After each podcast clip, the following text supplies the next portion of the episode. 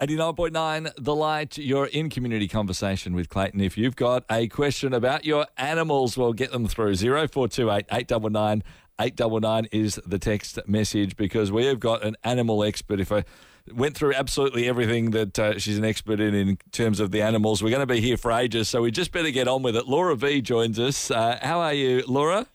I'm great. How are you, Clayton? I'm doing very, very well. We we quite literally could. The, the you know you got bachelors, you got postgrads, you've got expertise in animals, left, right, and centre, all over the place. You're running websites about it. You're speaking about animals all, all the time.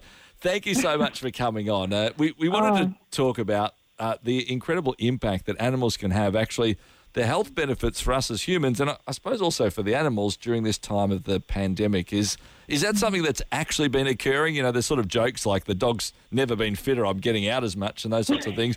Uh, are you finding that as you, you spend your time talking about animals?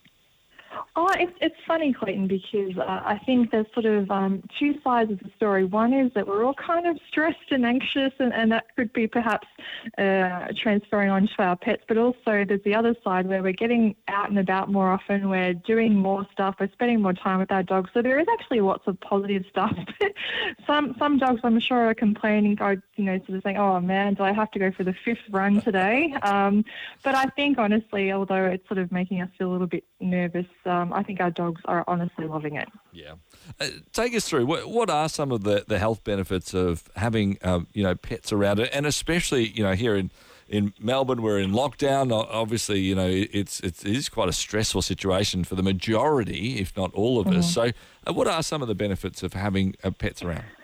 Well, how much time have you got, my yeah, friend? Yeah, well, we've got about seven minutes, so you know. Oh God! All right, I can't do it in seven minutes because there's so much research, Clayton, into how incredible pets are for our well-being, not just our physical well-being, but our, our mental health well-being as well, particularly with the pandemic. So things like, um, you know, just touching your pet or looking into the eyes of your dog in particular releases happy chemicals in our brain. But the cool thing is that it also releases happy chemicals in our dog's brains as well. So if we have a bond with our dog, not only are we getting the benefits from that company, but they're getting benefits right back. Um, you know, they, we, they make us live longer. There's, um, they make us fitter. They reduce our stress. They reduce our pulse rate. They reduce our blood pressure. It's extraordinary. So I think a lot of people, and a lot of people that I've talked to recently, have said that you can probably hear my little puppy dog in the in the yeah. background there, saying that um, you know if it wasn't for my pets right now, I'm I'm not sure how I would get through this. And a lot of people have said, you know, particularly people who are living on their own, is saying my pet gives me a reason to speak out loud each day, which I otherwise yeah, wouldn't have. So yeah. amazing, amazing what they do for us. Yeah, exactly. Um, when was it for you that um, pets became such a huge part of your world? Was it something as a as a girl growing up it was always there, or, or something a bit later in life? Yeah, it, it, it, I think it's sort of a similar story for many of us. Uh, pets were always a massive part of my life. We lived on a little farm just out of Melbourne and had just about every neighbourhood dog choose to live with us because we were way, way, much fun and had better food and better company.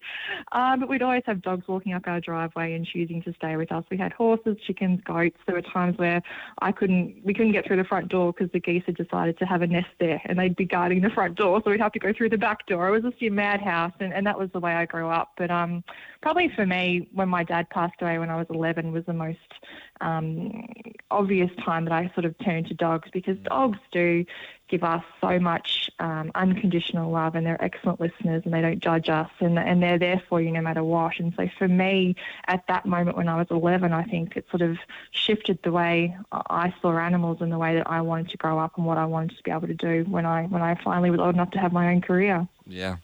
Uh, well, and you've done that in, in, incredible ways and helping so many people, uh, especially with their dogs, but animals generally, but especially obviously for you with, with dogs too. Um, as we, we go about this time, um, you know, during lockdown and, and, and, these restrictions, what is the things that we should be mindful of for for our pets? Uh, should we be, you know, making sure if we're sitting around that we're not just sort of constantly giving a few bits of extra snacks, or what are the sorts of things that we should actually be mindful of?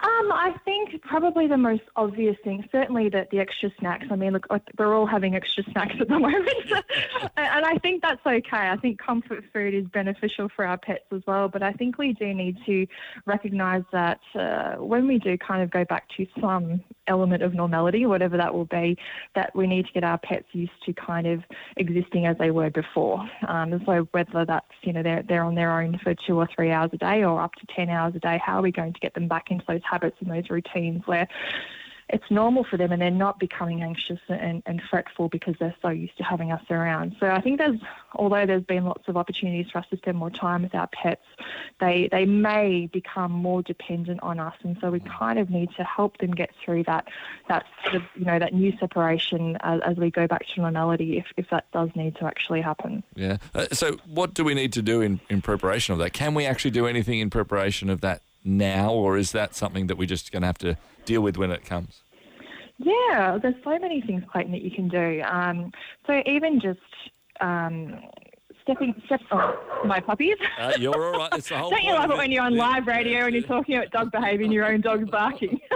That's quite all right. Um, they've got lots to say. I've got many dogs here and cats and goats and all sorts of animals here, so sometimes there's a little bit of noise. Love it. Um, there's lots of things that you can do. Uh, even sometimes it's something simple, as simple as sort of teaching your dog to sit and to stay and increase the period of time that you're getting them to stay there whilst they can't access you. Um, not encouraging them to walk and follow you everywhere into the bathroom or into your bedroom and things like that. Um, you know, picking up the keys and, and going outside quickly and then returning, dropping off really high value treats and then walking away. So your absence actually becomes something really wonderful. And the only opportunity that your dog can get something great is when you walk away and they can't access you. So little things like that slowly but surely over time can help them get back to that, that sense of normality and not feeling so freaked out when they can't actually be with you 24 7 hours a day. Now, one thing we've talked about, you know, already great health benefits from having uh, pets around. We know uh, you're obviously a massive advocate for, for dogs and, and you know, tr- obviously treating them well as we go through that. Um, is now actually the time that if I'm a family, I'm thinking, well, Laura was saying it's good for us. Maybe should we be getting a dog, or is actually now a time not to be introducing a pet into our environment? Y- your thoughts on that?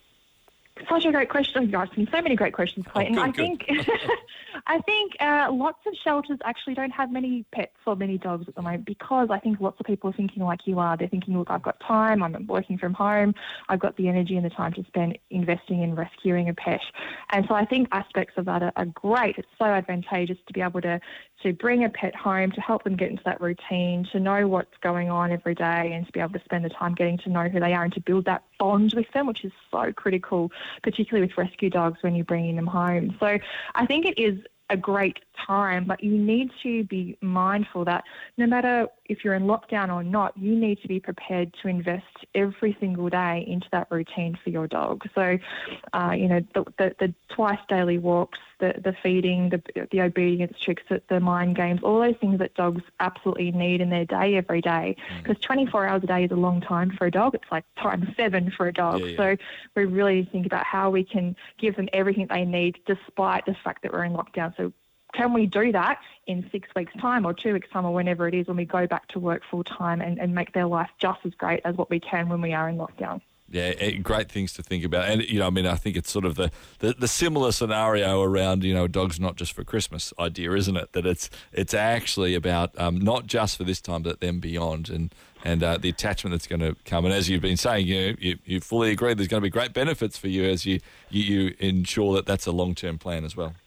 So true. It is like I mean, it's it, it's very similar to having a child. A child's not just for Christmas either. Yeah, we are yeah. we are investing the lifetime into that pet, and they I mean, dogs are incredibly intelligent and they're mm. very emotional and they have needs. And if you're thinking about a three or four year old child, that's the same cognition as a dog. So think about what your toddler or your little kindergarten kid's thinking and doing and saying and needing, and then transfer that onto your dog, and that's exactly the same kind of relationship that you need to be able to provide for them. So lots of things for us to think about, but it, it's such an incredible privilege and opportunity to rescue a dog and to bring them into your life and to be able to help them through the trauma that they may have experienced in their previous life and um, give them a second chance. And I, I think it's such a privilege to be able to do that. Yeah, and what, what a great way to make sure that that's uh, what we're doing as well. Um, Laura, it is wonderful. Um, I'm so sorry. You know, we, we started chatting, we've run out of time. We could have talked for, for a whole lot more, but thank you for all of what you have uh, done and, and the encouragement, I suppose, that you've given us so many people and the opportunity to think just a little bit different about about uh, our pets and especially about our dogs during this period of time. Thanks again for your time. Thanks so much, Clayton. It was great to talk to you. Laura V from laurav.com.au, my special guest, an absolute uh, dog expert uh, here on 89.9 The Light.